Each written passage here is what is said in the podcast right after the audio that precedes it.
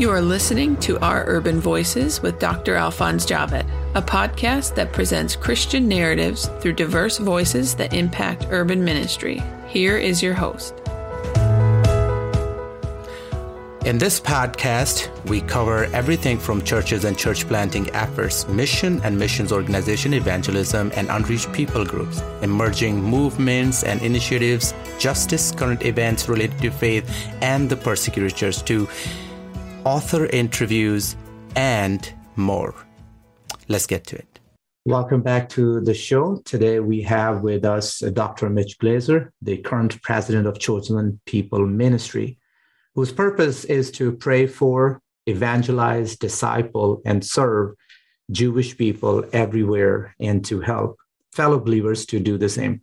Mitch, please introduce yourself to us and tell us a little about your family. I want to make sure that um, before we get into ministry and uh, all that the Lord is doing uh, through you, I want to hear a little bit about you and your family. Sure, Alphonse. Thank you. It's a wonderful to be on the podcast, and I hope that uh, what's said today will enrich your, your life and eventually draw you closer to the Lord Yeshua, Jesus the Messiah. Um, so just quick, I was raised in a traditional Jewish home in New York City and became a believer in Jesus when I was nineteen years old, and I traveled all the way from the New York area to San Francisco, where two of my best friends got swept up in the Jesus movement, led to the Lord by some uh, fanatical Gentile ex-biker Christians. And uh, and they uh, they really had their lives turned upside down and transformed. And I saw it for myself. And so eventually I began reading uh, my Bible, the Hebrew Scriptures, the Old Testament. And that led me eventually to asking God to show me the truth. And I began reading the New Testament. And it was through the New Testament that I came to understand that Jesus was Jewish. He wasn't the oppressor or enemy of the Jewish people, as I was raised to believe, but in fact, he was the a Jewish person himself, celebrated the Jewish holidays. And uh, in fact, Alphonse, I, I, for me, he kind of reminded me of a, of a, of a street smart Jewish New Yorker, you know, in the way he answered uh, his enemies and so on. And I felt I've, I just felt myself very attracted to the person of Jesus, and uh, came to know him and returned back to the East Coast. And uh, my parents and family didn't take it very well because we were a very traditional Jewish home. And uh, that was a, a long saga before my, my mom died. Uh, she did come to faith, but my father, I'm, I just don't know. And uh, so I went to Bible college and then went out to back to the West Coast to go to Talbot Seminary, and then uh, picked up a P H D and squeezed a seven-year program into about fourteen years, and uh, got the degree at Fuller in intercultural studies and missions, and have been the have, I've been serving in Jewish missions all that time, and became president of Chosen People twenty-five years ago. And I have a beautiful Argentine Jewish wife that I met in Los Angeles, and two uh, daughters. Uh, one's a lawyer, of course, and the other one's going to be a doctor. So it's every Jewish mother's dream, of course. Uh, but the other one's not going to be a medical doctor. She's studying classics and will get her P H D in classics, hopefully in the near future. And uh, we uh, have raised uh, our kids as Messianic Jews.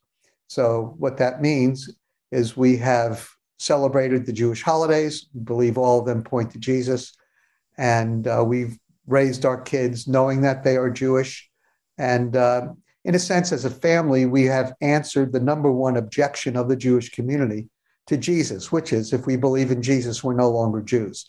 And so for us to keep the, the salt of our testimony, it's very important that we lived our lives and continue to live our lives as Jews, not separating ourselves from our Gentile brothers and sisters in the least, but that we strongly identify as Jewish people. And that's been a good testimony to my family, to my wife's family. And uh, that brings me to where we are today and your next question. Yeah, thank you so much. So um, I was looking at your bio. I have met your wife, and you're right. She is wonderful. And sometimes I think she knows more than anybody else. When I, whenever I heard her saying something, it seems like everybody else on the platform seems a little less knowledgeable about things. So that's great to have a person who who who knows. Um, so Miriam and Jenny, uh, yes. How old are they? Miriam's thirty-eight and uh, Jenny's thirty-five. Oh, so you're grown up. Uh, good. That's great. Great, great, great. Yeah, so I married I married one off, Alphonse. So that's what's important, you know. So we're good. Waiting for the grandchildren, of course. Oh, but man. That's awesome. Married, married one off, and uh, and uh, the next one, we'll see what happens. She's got her head buried in books right now. So I also know that you, uh, correct me if I'm wrong, you've been in ministry for forty years now, right? In Jewish ministry. Well, so, that... It depends on where you start my my journey. I, I'm thinking about uh, uh, the days, uh, the the American Board of Missions to the Jews in, involvement, right yeah. from there somewhere. Well, I mean, I, I when I became a believer, I immediately got involved um, with the West Coast branch of the American Board of Missions to the Jews, which separated from the American Board and became Jews for Jesus. So I was ah. one of, literally one of the founders of Jews for Jesus, which at one time was the American Board of Missions to the Jews. The leader of Jews for Jesus, the founder, actually became a believer through the American Board of Missions to the Jews, and then, and then discipled me. So we, after about twenty, twenty-five years, we kind of switched places, and uh, and so yeah. But I but I began my first summer at Northeastern Bible College when I was nineteen years old. My first summer, uh, I was paid, I think, two dollars and twenty-five cents an hour to reach Jewish people in the northern suburbs of uh, New Jersey, uh, do, doing door-to-door evangelism. And uh, so I've I've really uh, been in ministry since I almost since I got saved, and wow. uh, never looked back. Amen. That's awesome. Uh, so let me ask you uh, this: um, it's tremendous journey, right? forty plus years, um, and uh, you're still doing this ministry. And uh, I love it. You just mentioned Jews for Jesus, people, because people know Jews for Jesus. G- generally speaking, people know Jews for Jesus because they're out in the street and they're doing this engagement. Uh, whereas Chosen People Ministry tend to be um, seen, at least that's how I saw in the first uh, five, six years uh, in New York. Uh, before I really got to know you guys, um, that Chosen People Ministry was more in, um, you know, um, training pastors, planting churches, sending missionaries, those kind of things. Um, but it seems like the heart of your ministry is also evangelization and discipleship. Yes. Chosen People uh, was built on a foundation of personal evangelism and discipleship. And I think the personal is really important. So we would we would say, I mean, we're always good for a campaign, and we do a lot on Facebook. You know, we meet about one hundred thousand people a year on Facebook. But I would say that our tone is probably much, you know, we're just very relational. And of course, that leads to, uh, it kind of leads naturally to fellowship meetings and and congregations and, and uh, deeper relational kind of ministries. And it's not that Jews for Jesus doesn't do that. And it's not that we don't hand out tracts on the streets. It's just a little bit more of the uh, culture. So what is this? Um, I, I remember we had this uh, conference back um, in New York uh, at Calvary Baptist Church, uh, um, the people, the land, and the future of Israel. So then there was, you guys uh, put this book out, and literally that's the title of the book. It's in my hands right now, in my hand. And uh, Um, there's so much going on in our country and and also in Israel too, and around the world. But there's one one uh, chapter in your in that book, particular book, and it was the Jewish people, evidence for the truth of uh, Scripture. Sure. And he yeah. talks about uh, uh, uh, talks about people, uh, God. So he says this this his idea is basically, The, the evidence of truth of scriptures is through their uh, preservation throughout history. Absolutely. That, that God has preserved them. But that, that seems a little too, for, for a person who is not Jewish, right? Especially mus- Muslim audience. So there is there are plenty of episodes on Muslim ministry on my podcast. And uh, I just want to hear from you in regard to why they are special. And uh, so so that those who are Jewish people, they understand that, well, church also think that they are special. Uh, and also those who are not Christian or uh, Jews, they understand why they are special. So why don't we start there, and then then lead me through. I want to hear more about your work. I want uh, give give us an overview of uh, your ch- Chosen People Ministries uh, and uh, uh, what you do, and just take us in on this this journey, please. So, so you have to understand, uh, because I'm Jewish, you know, I I have to start with a story. Okay, so so there's, if you remember the movie Fiddler on the Roof, and I'm sure some of the listeners have watched it. It's It's it's like G-rated, so I mean you can you can watch it, and it's uh, it's a wonderful movie. And there's this one scene where Reb Tevye, uh, the milkman, with the with the daughters who wouldn't listen to him uh, and marry who he wanted them to marry, uh, Reb Tevye is uh, walking through Anatevka, the village, and he's confronted by a captain, a Ukrainian captain of of the uh, of the of the army, the Ukrainian army, and uh, he likes Tevye, and he says, look, I just want to warn you, it's nothing you did personally, but pretty soon pogroms are coming. They're going to destroy Anatevka. And, um, and but, you know, I'm just giving you an early warning, and uh, maybe you want to get out. And uh, and he was drinking vodka, and uh, he kept giving Tevye little cups of vodka. Tevye wouldn't drink the vodka because he knew something very serious was happening. And so there's this very poignant moment where Tevye looks up to heaven. And in it, throughout the movie, you, you, you see various moments when Tevye has a conversation with God. And he looks up to heaven this time, and he says, next time, maybe you can choose somebody else.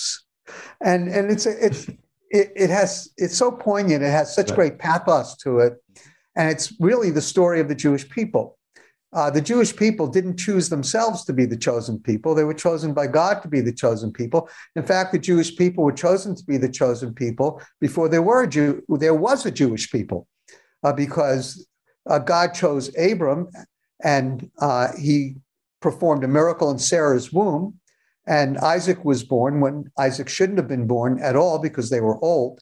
And it was through Isaac and then uh, Jacob and so on that the Jewish people would uh, benefit from these incredible promises that were really fourfold. Number one, a people that would be preserved throughout history. Number two, uh, they would have a land. And even though Jews have been in and out of that land, that land uh, was signed in the in, in the blood of a, of a covenant. Uh, when in Genesis fifteen, when in that dream, uh, Abram uh, split animals, and God, through a torch and a and a uh, and a pot, moved through those two, emphasizing that this was an a permanent covenant and an unconditional covenant, because if you can't put the pieces of the animals back together again, then you have a covenant that can't be destroyed. And so it was a people, a land, and uh, a relationship with God, because implied in all of these passages regarding God's covenant with Abraham, there's always going to be a day when the Jewish people will have that relationship with God that God always wanted the Jewish people to have. And finally, it was a mission. And this is really important. God gave the Jewish people a mission. In Genesis twelve three, we, a lot of us know this passage, I'll bless those who bless you, curse those who curse you, and through you, the Jewish people, all the families of the earth will be blessed. And so God promised the Jewish people that he would preserve them as a people, give them a land, provide them with a relationship with himself, but all of this so that they could serve all humanity. And so that's why Isaiah picks up on this and says that uh, the Jewish people are a light to the nations. And um, there are so many passages throughout the Old Testament and even into the New where we understand that God has a special purpose for the Jewish people. In, in fact, in Romans eleven, uh, chapter uh, eleven, verses twenty-five to the end of the chapter, we learned that when the Jewish people turn to Jesus, Jesus actually returns. Peter mentions that in Acts chapter three, verses nineteen through twenty-one. In Matthew chapter twenty-three, verses thirty-seven through thirty-nine, uh, Jesus says to the Jewish leaders who were rejecting him, you will not see me until you say, Baruch haba b'Shem Adonai. Blessed is he who comes in the name of the Lord. In Zechariah chapter twelve, verse ten, we read that they will look unto me whom they have pierced and mourn for him, as one mourns for an only begotten son. So there's no question that there is an intertwined destiny between the Jewish people and Jesus, the Jewish Messiah for all. And so there is a day when the Jewish people will, will, will come to believe in Jesus. And all of these promises will not only come true in the lives of Jewish people, as they are even partially today, because we do see Jewish people back in the land, but these will come to pass for the nations of the world, which is why Paul wrote Romans one sixteen, for I'm not ashamed of the gospel. It's the power of God for salvation to all who believe, emphasizing the all, to the Jew first, the Greek word proton, and also to the Gentiles. Why to the Jew first? Because God has a plan to reach the world through the Jewish people. He did something special once because the Jewish people wrote about Jesus in the scriptures, and then Jesus was born of a Jewish virgin in the fullness of time. So certainly first coming, the first coming of Jesus came through the participation uh, of, the, of, of the Jewish people. And the second coming will be similar. The day is coming when Jews will turn to Jesus, and Christians have a wonderful privilege and opportunity to lay the seed for the gospel in the hearts of the Jewish people, so that when that day comes and God moves powerfully in the lives of Jewish people, they, the Jewish people, will return to God, and Jesus will return to, uh, to the earth and establish his kingdom, and uh, curse will be lifted, and it will be glorious. So God still has a plan for the Jewish people. Amen. This is really powerful. Uh, seriously, uh, it just makes me super excited. I do not know about you, um, uh, the listeners. Um, I, I hope it has encouraged you too, as you are hearing uh, the, the idea from the scriptures, how God has initiated this plan, and it's his plan. He chose even before the nation existed, before the Jewish people were Jewish people. It's powerful. Um, Let me ask you, um, let's start with this uh, um, initiative. There's a, you're launching a new campaign this year, Foundations twenty twenty, Win, Disciple, Train. Can you explain the background for this? I understand oh, yeah. this initiative yeah. is getting back to the basis. What does that mean for you personally?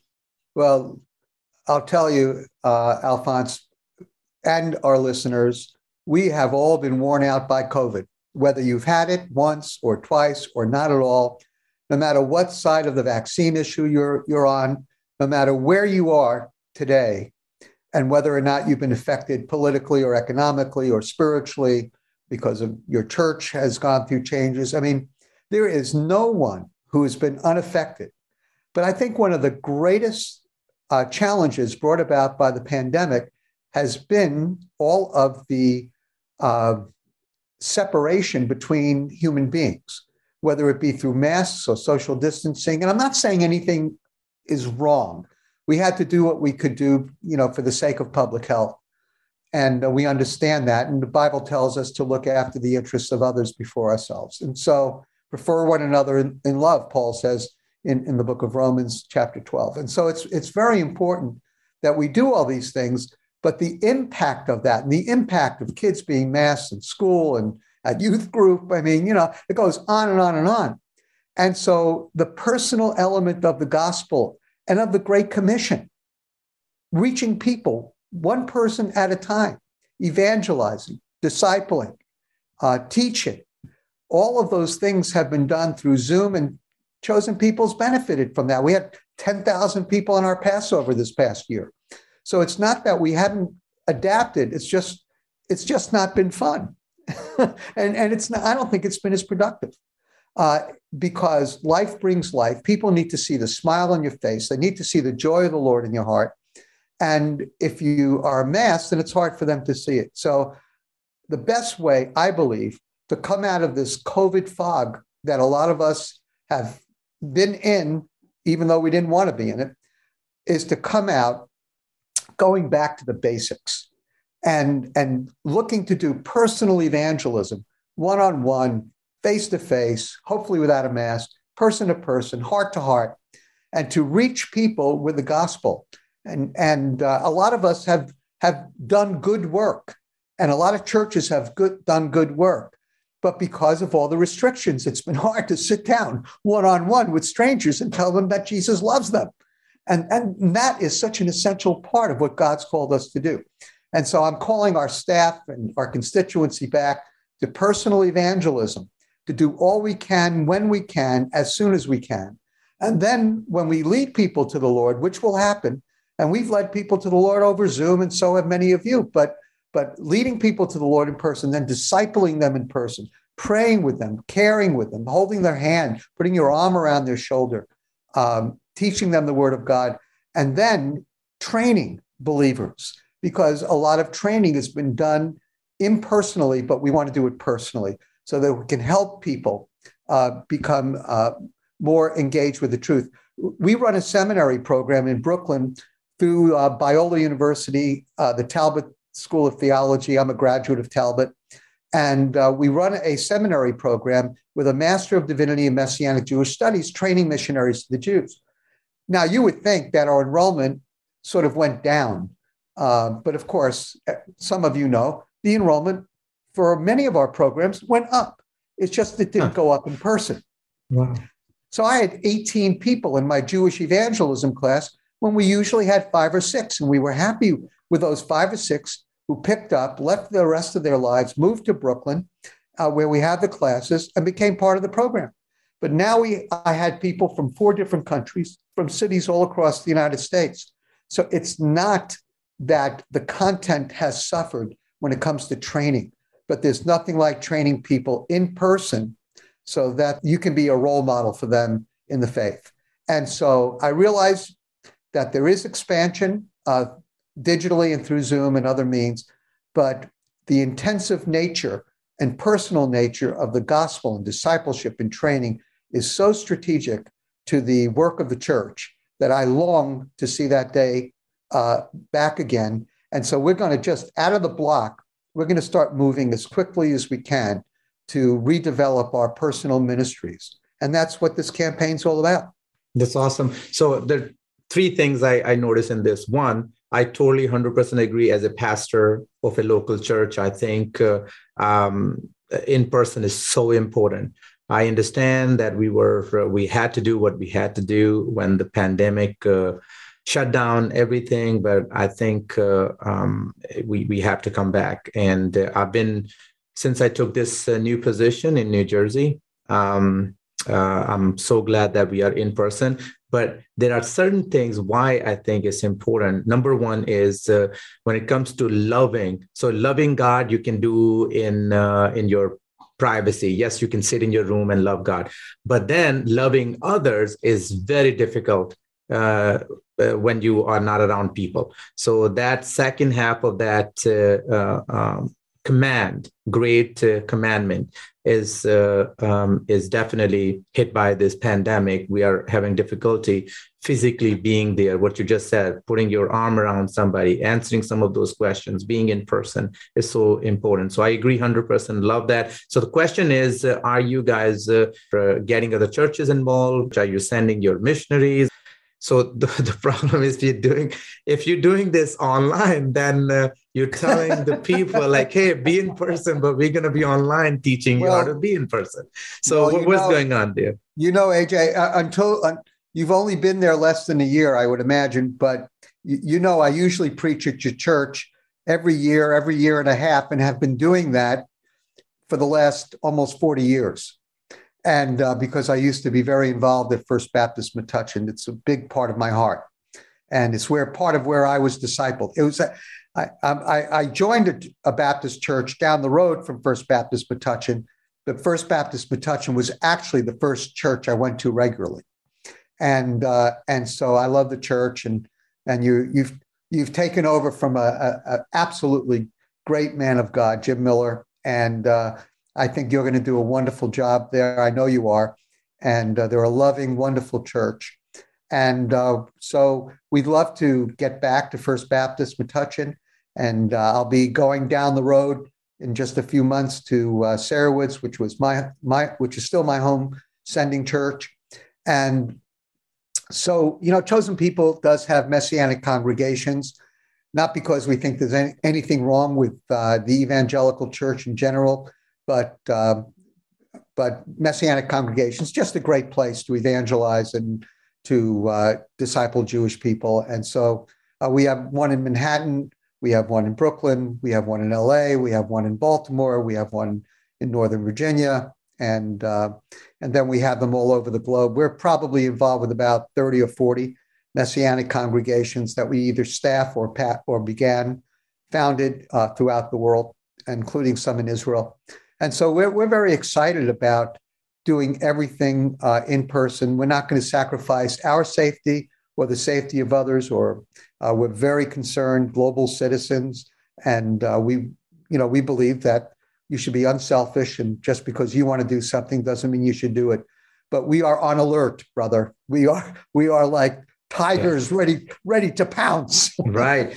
So uh, you already answered uh, the third part of my question regarding what you just shared. Uh, so my question would have been, how has co- COVID impacted uh, how C P M does ministry? That would have been my question, but you part of that you already answered. But still, um, I would like to hear if you hear additional thoughts about C P M uh, ministry. So here, here's a good, here, again, a good story. So um, things shut down really, really quickly. I think I shut down things pretty, pretty quick because mm. people like uh, your wife were uh, commuting to C P M and others were commuting to C P M.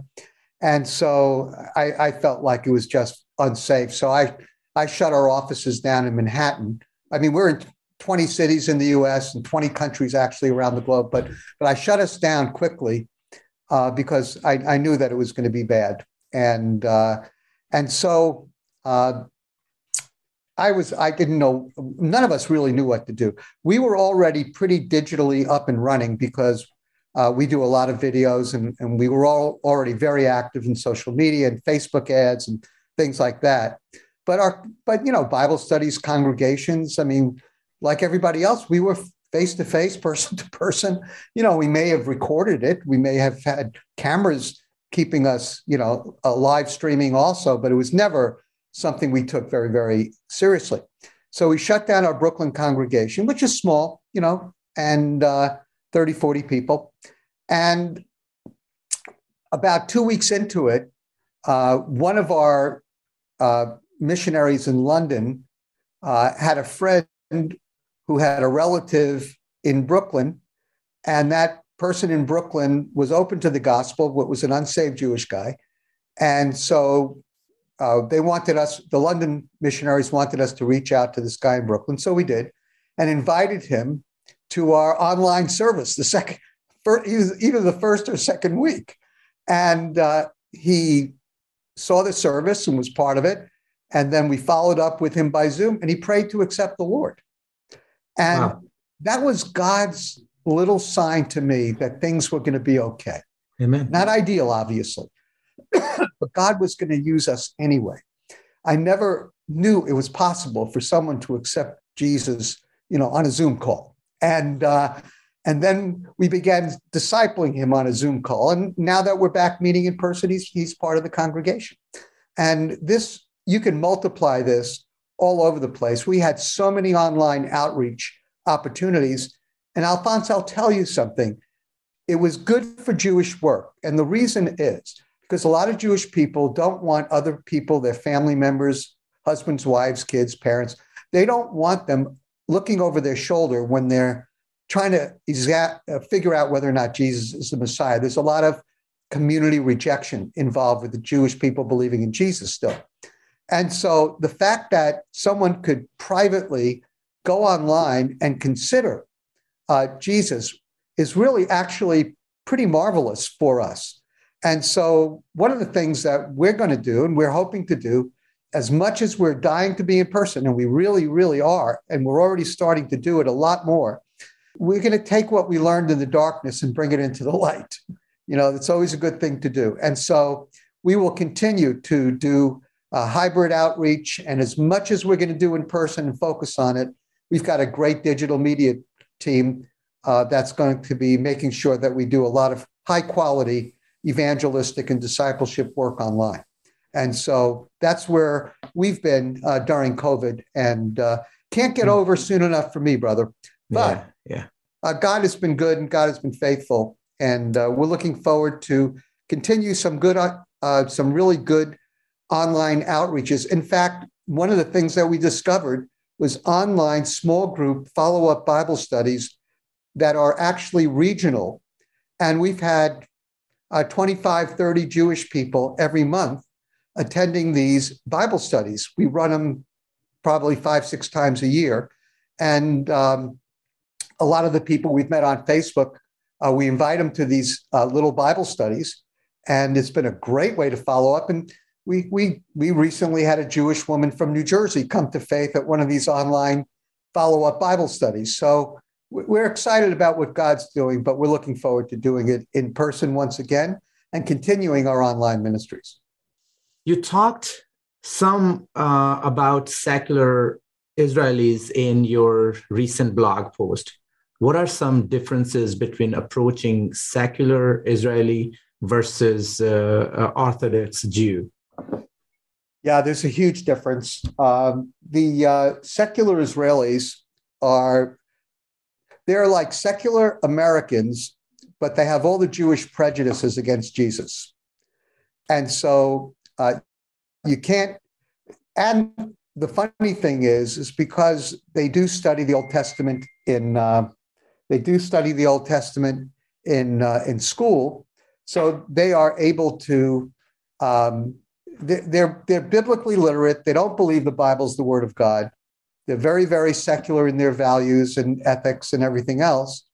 And they really dislike Orthodox Judaism, which is important to note. And so in Israel, you don't have to, um, they're Israelis. Israel's a country. It's not just like, it's not like Jewish evangelism in the United States. Um, um, Israelis won't feel that they have to stop being Jewish in order to believe in Jesus because they're Israelis. They live in Israel. So in order to stop being Jewish, or in their mind, stop being an Israeli, they'd have to move away from Israel and, and leave the country. And so uh, it's a very interesting uh, dynamic.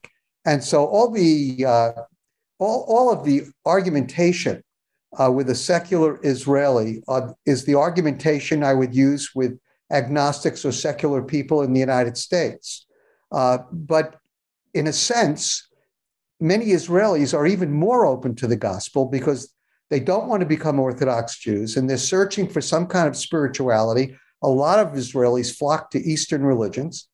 And so they're actually quite open and, non, and not very threatened uh, by Jesus. We actually have twenty-five staff members in Israel. And I only wish that the kids at N Y U were as open as some of the college students in Israel uh, are to the gospel. So I think that we're having a very fruitful ministry among secular Jewish uh, young people in Israel. And it goes beyond uh, Israel also, uh, Alphonse, because uh, one of the cultural phenomena in Israel is that after mandatory army service for three years for men, two years for women, Israelis then travel usually for four to six months, sometimes even up to a year. And so Chosen People Ministries all over the globe has set up youth hostels and programs to reach traveling Israelis. ninety-nine percent of them are secular. And so we are able to reach traveling Israelis in New Zealand, Australia, in mid-China, in Hong Kong, in Germany, Um, all over the place. And we're very excited about a new ministry that we're starting this year called Hosting Israelis, where we will be uh, recruiting and training uh, Christians all over America to host Israelis in their homes as they travel around. And we will have an up, we've actually created kind of a free Airbnb. We have a website, we have uh, an app in Hebrew, so that Israelis can actually look up places to stay with Christians all over the United States. And it's also expanding uh, globally uh, in, and will be in a, a variety of different languages.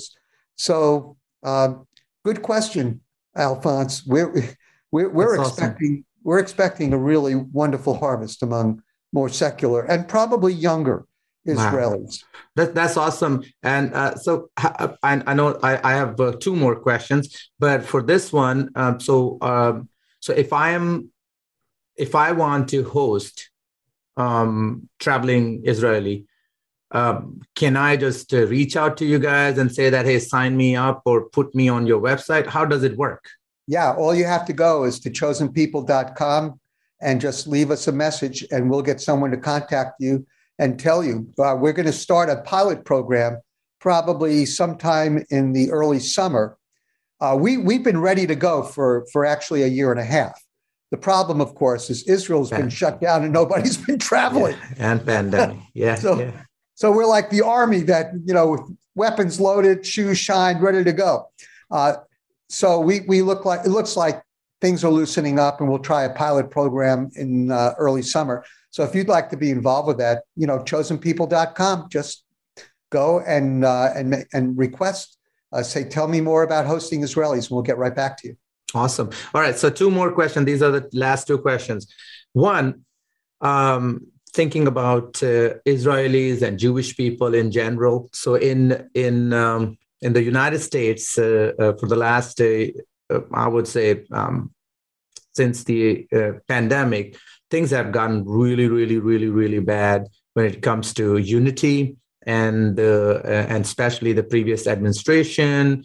Um, in that administration, when uh, when time, you know, during the election time, there was a lot of uh, um, a lot of pushback to the evangelical church and their association with Israel, and then the election were going on in Israel too. So there was a lot of that going on. Uh, political things are affecting uh, uh, churches' relationship with the uh, with with Israel, or uh, churches' relationship or support for Israel. So is C P M um, doing something to help the church to understand that biblical narrative, why we should be we should be supporting Israel? So I just want to hear your thoughts.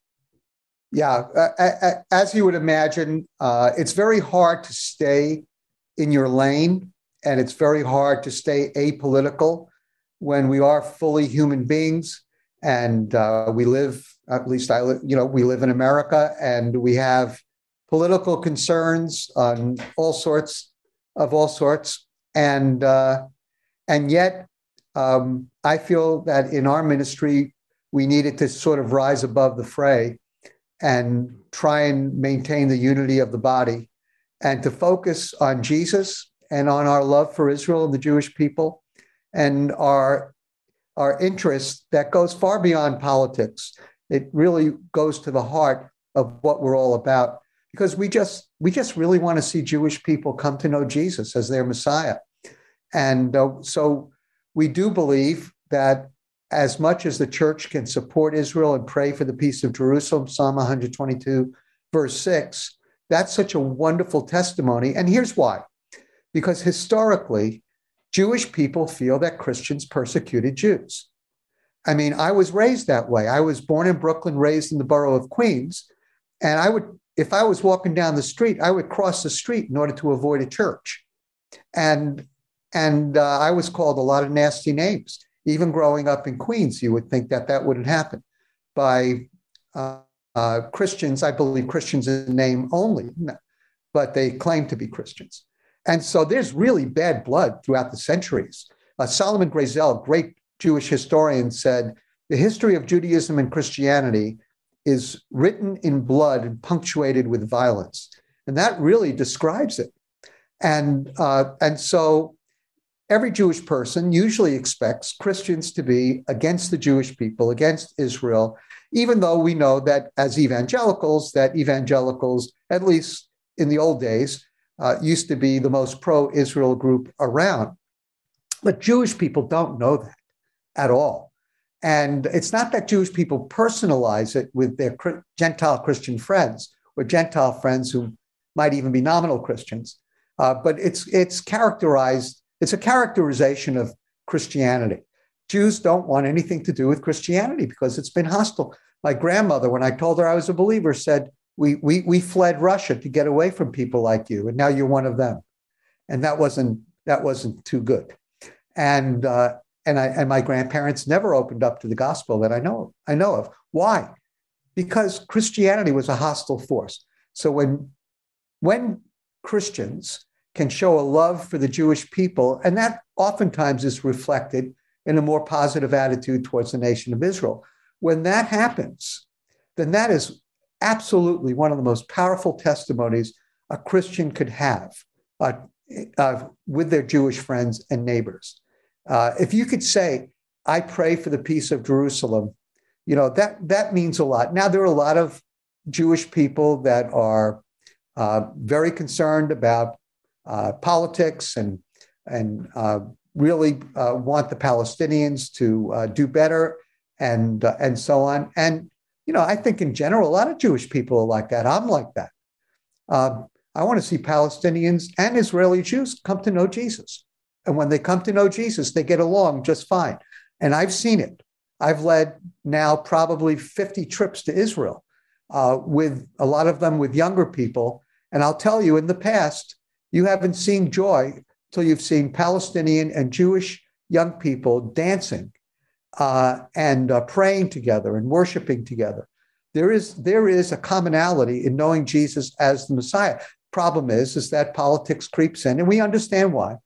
But as much as we can focus on, on the Lord, Uh, that is a great way uh, to pave the path towards unity uh, between uh, Jewish young people and Arab young people in general. And, uh, and so we want Christians to love Israel, uh, not at the expense of not loving Palestinians. Some people say, well, I, I feel like I have to choose between Israeli Jews and Palestinians. And I say, that's, that's terrible. You know, uh, that's like Jesus saying, you know, I love all of you, except a couple of you, you know? I mean, it's it's terrible. You don't have to choose. Um, God's love is big enough to embrace everybody. And uh, and we should love with his love. That's, that's excellent. Um, I think it's, every Christian needs to hear that. Every preacher needs to preach that. Um, and I think if we do that, even in our context here, whether we're talking about Jews and Gentiles, we're talking about Palestinians and Israelis, or we're talking about uh, uh, different ethnicities in our own country, in the United States, this is, this message is true, that Jesus is for all. Um, so uh, let me uh, ask you the last question I have. Your book, Isaiah fifty-three Explained. Mm-hmm. How does this passage in particular help uh, reach out to Jews? Thank you for that. Uh, I, I realize it's a very undramatic title. People say, what's the book about? I said, well, actually, it, it explains Isaiah fifty-three. You know, it could have been Isaiah fifty-three Revealed or or or something, but but it, it you, you really should is... you should redo it. When you do the anniversary, like ten years or five years, or no, it's been already, how long has it been? It's been it, it has been. It's, it's in about... Uh, fifteen, sixteen languages. fifteen, sixteen, yeah. So yeah, so you should just do the review, or, you know, the, the next volume and add some your understanding and then change the title. Yeah, that would be awesome. There you go. Uh, new and improved. Uh, it, it goes verse by verse through this great chapter, uh, Isaiah chapter fifty-three, about the suffering servant. And it actually begins earlier because uh, it begins in chapter fifty-two. And goes through the end of chapter fifty-three. And it speaks about the servant of the Lord who suffers for the sins of the Jewish people and for the world, actually, and who is led uh, like a lamb to his slaughter, silent before his shearers is silent. And uh, he bears the sin of Jews and Gentiles. And then the great part is the, is the, is the turn in uh, verses... Uh, really verses nine and ten, where we see that not only did this servant of the Lord uh, die for the sins of the Jewish people, like the atoning sacrifices on the Day of Atonement, but he also rose from the dead, because uh, it says clearly that he will divide his portion uh, uh, uh, with the mighty, and uh, and it's it's it's clear Uh, that he rose from the dead. So I always like, when I speak on Isaiah fifty-three, I always like to ask the question, so in light of everything we've learned from Isaiah chapter fifty-three and how the New Testament shows the fulfillment of Isaiah fifty-three so clearly, then answer the question, is this servant of the Lord in this Isaiah fifty-three written seven hundred years before Jesus ever came, is this servant of the Lord dead or alive? You know, Make take is it take a choice. It's got to be one or the other, right? Dead or alive. But of course, we understand he died, but he's alive. And those two truths are wed together by the resurrection. And so clearly, Jesus is the only person, the only Jewish person in human history who actually died and rose from the dead. But, but offered, but his death was not a normal death. His, his death was actually detailed as an atoning sacrifice. And so Jesus died for our sins. He rose from the dead. And that is the nature of the gospel. I love Paul's commentary on Isaiah fifty-three. At least I believe it's his commentary. I'll ask him more specifically when I see him. But, in, but he, he writes, uh, he made him, in Second Corinthians five twenty-one, he made him who knew no sin to become sin on our behalf, that we might become the righteousness of God in him. Isn't that beautiful? I mean, that really, that really nails it. That is the gospel.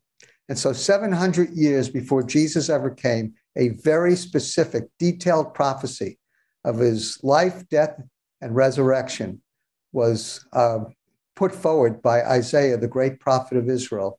And we know that Jesus fulfilled this passage impeccably. Amen. All right. So as we close, tell me a joke, please. Okay. So uh, let's see.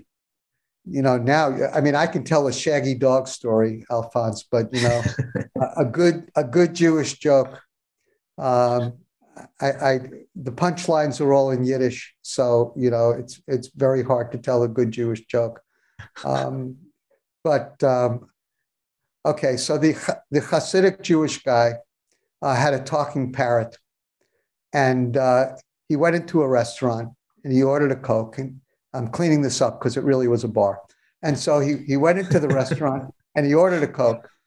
And uh, the uh, the waitress looked at the Hasidic Jew and said um, and said to the the, uh, the to the Hasidic Jew, uh, "Where do you get one of these?" The parrot answered and said, "Oh, there, there are a lot of them in Brooklyn." All right, that's really good. Uh, with this, not bad, not bad. Thank you so much for coming on the show, Mitch. It was welcome, uh, great brother. To have you, and uh, thank you to all our listeners. If you appreciate this podcast, please be sure to leave a, an honest review wherever you listen to your podcast. You've been listening to Our Urban Voices with Doctor Alphonse Javet, which presents Christian narratives through diverse voices that impact urban ministry. Please check back for new episodes every week.